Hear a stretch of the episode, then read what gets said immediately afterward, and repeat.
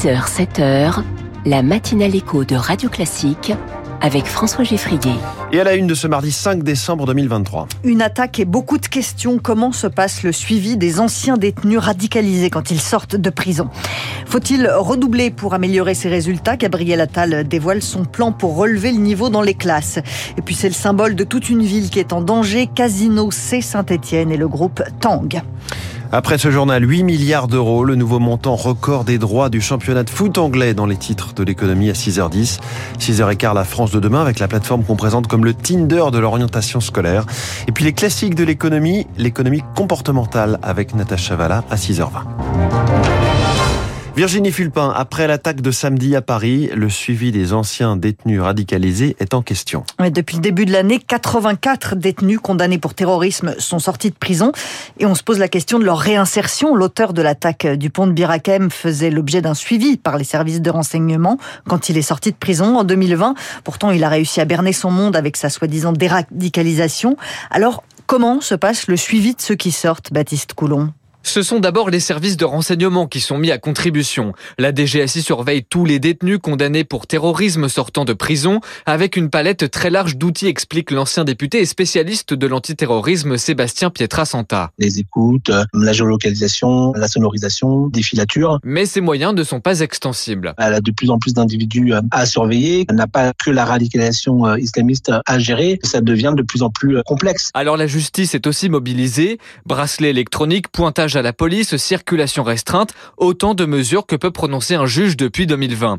Mais la prévention de la récidive passe aussi par la réinsertion. C'est ce que propose PER, programme d'accompagnement piloté par Nicolas Vallée et mis en place en 2018. Au sein de cette association, des éducateurs, médiateurs et psychologues abordent tous les aspects du retour dans la société des ex-détenus. La question du logement, la question de l'insertion euh, professionnelle, euh, recherche d'emploi, euh, l'élaboration des CV et la question du fait religieux pour développer un contre-discours pour assurer ce désengagement autour de la violence et de pouvoir euh, raccrocher les personnes autour des valeurs de la République. Et cela marche, assure-t-il. Sur les 400 ex-détenus suivis par l'association depuis 2018, il n'y a eu aucune récidive de nature terroriste.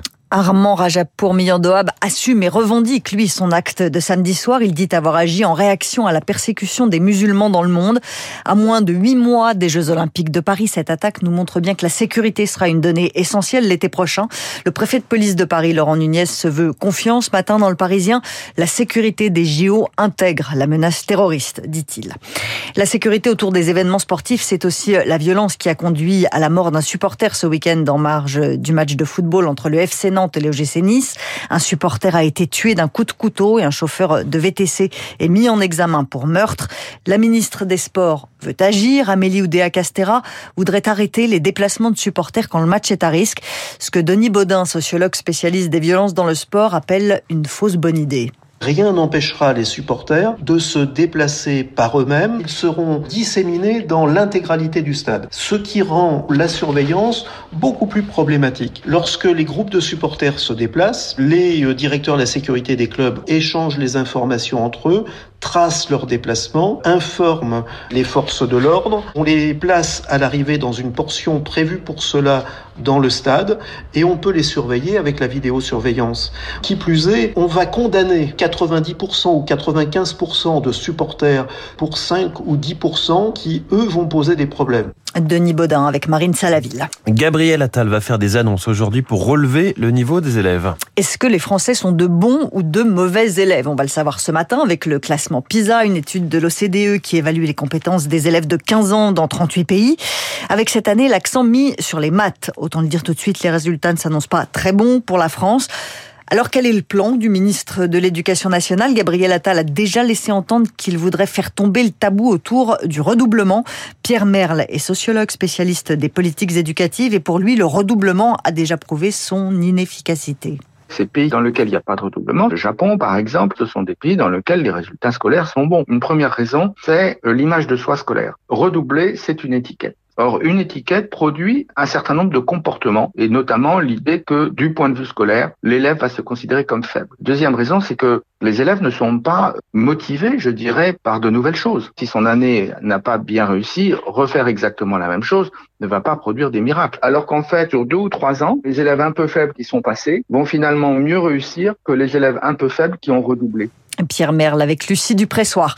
Le budget de la sécurité sociale euh, définitivement adopté. La dernière motion de censure déposée par la gauche a été rejetée. Radio Classique 6h05, il n'y a jamais eu autant de rejets de CO2 qu'en cette année 2023. Les chiffres viennent rappeler à l'ordre les participants à la COP28 à Dubaï. Jamais le monde n'a rejeté autant de CO2 dans l'air, plus de 40 milliards de tonnes. C'est ce que révèle le Global Carbon Project dans son étude publiée aujourd'hui. 40 milliards de tonnes, ça paraît presque abstrait comme ça, mais vous allez nous expliquer concrètement, Chloé Sénard C'est quatre fois plus qu'en 1960. Résultat, il y a 50% de chances que le réchauffement climatique dépasse le seuil de plus 1,5 degré dans environ 7 ans, alerte les scientifiques. Un chiffre qui avait été fixé par l'accord de Paris en 2015 pour tenter d'éviter un changement climatique irréversible.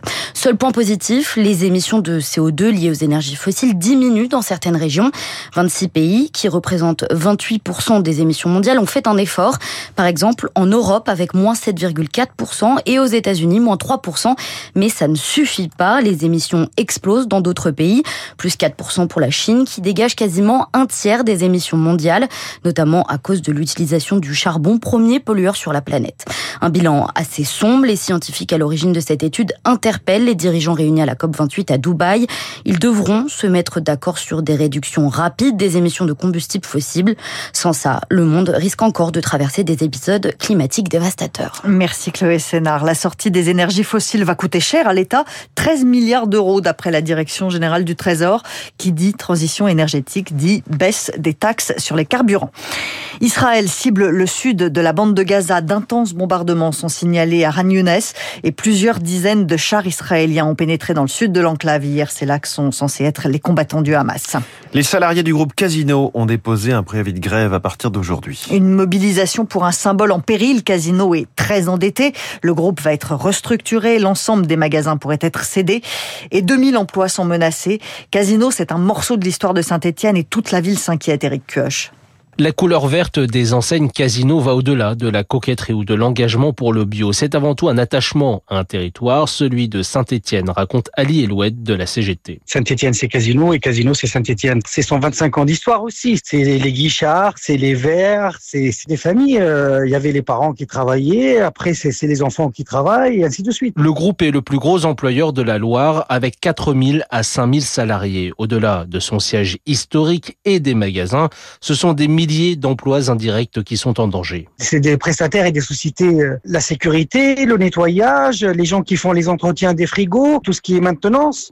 Pour beaucoup, le seul client, c'est le groupe Casino. La chute de Casino aurait des déflagrations économiques et sociales au-delà de Saint-Etienne et toucherait l'ensemble de la région, avance Irène Breuil de la Chambre de commerce et de l'industrie Auvergne-Rhône-Alpes. Ça suscite de vives inquiétudes. Hein. On a ce traumatisme Manu France hein, qui est là. Euh, si on devait perdre Casino, c'est un tsunami pour le territoire, bien sûr. La faillite de Manu France a coûté 4000 emplois à la ville il y a 30 ans. Combien si Casino venait à disparaître?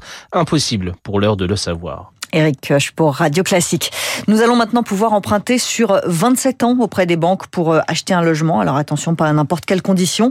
En cas d'acquisition d'un logement dans l'ancien, suivi de travaux pour au moins 10% du coût total. Il s'agit en fait de financer la transition énergétique, explique euh, le ministère de l'économie. Et on y reviendra dans le journal de l'économie à 7h moins le quart. Merci beaucoup Virginie Fulpin, c'était le journal de 6h de Radio Classique. La France de demain, dans 5 minutes, on évoque l'orientation scolaire avec une nouvelle offre pour aider les élèves français un peu perdu euh, à s'y retrouver. D'abord, toute l'actualité économique.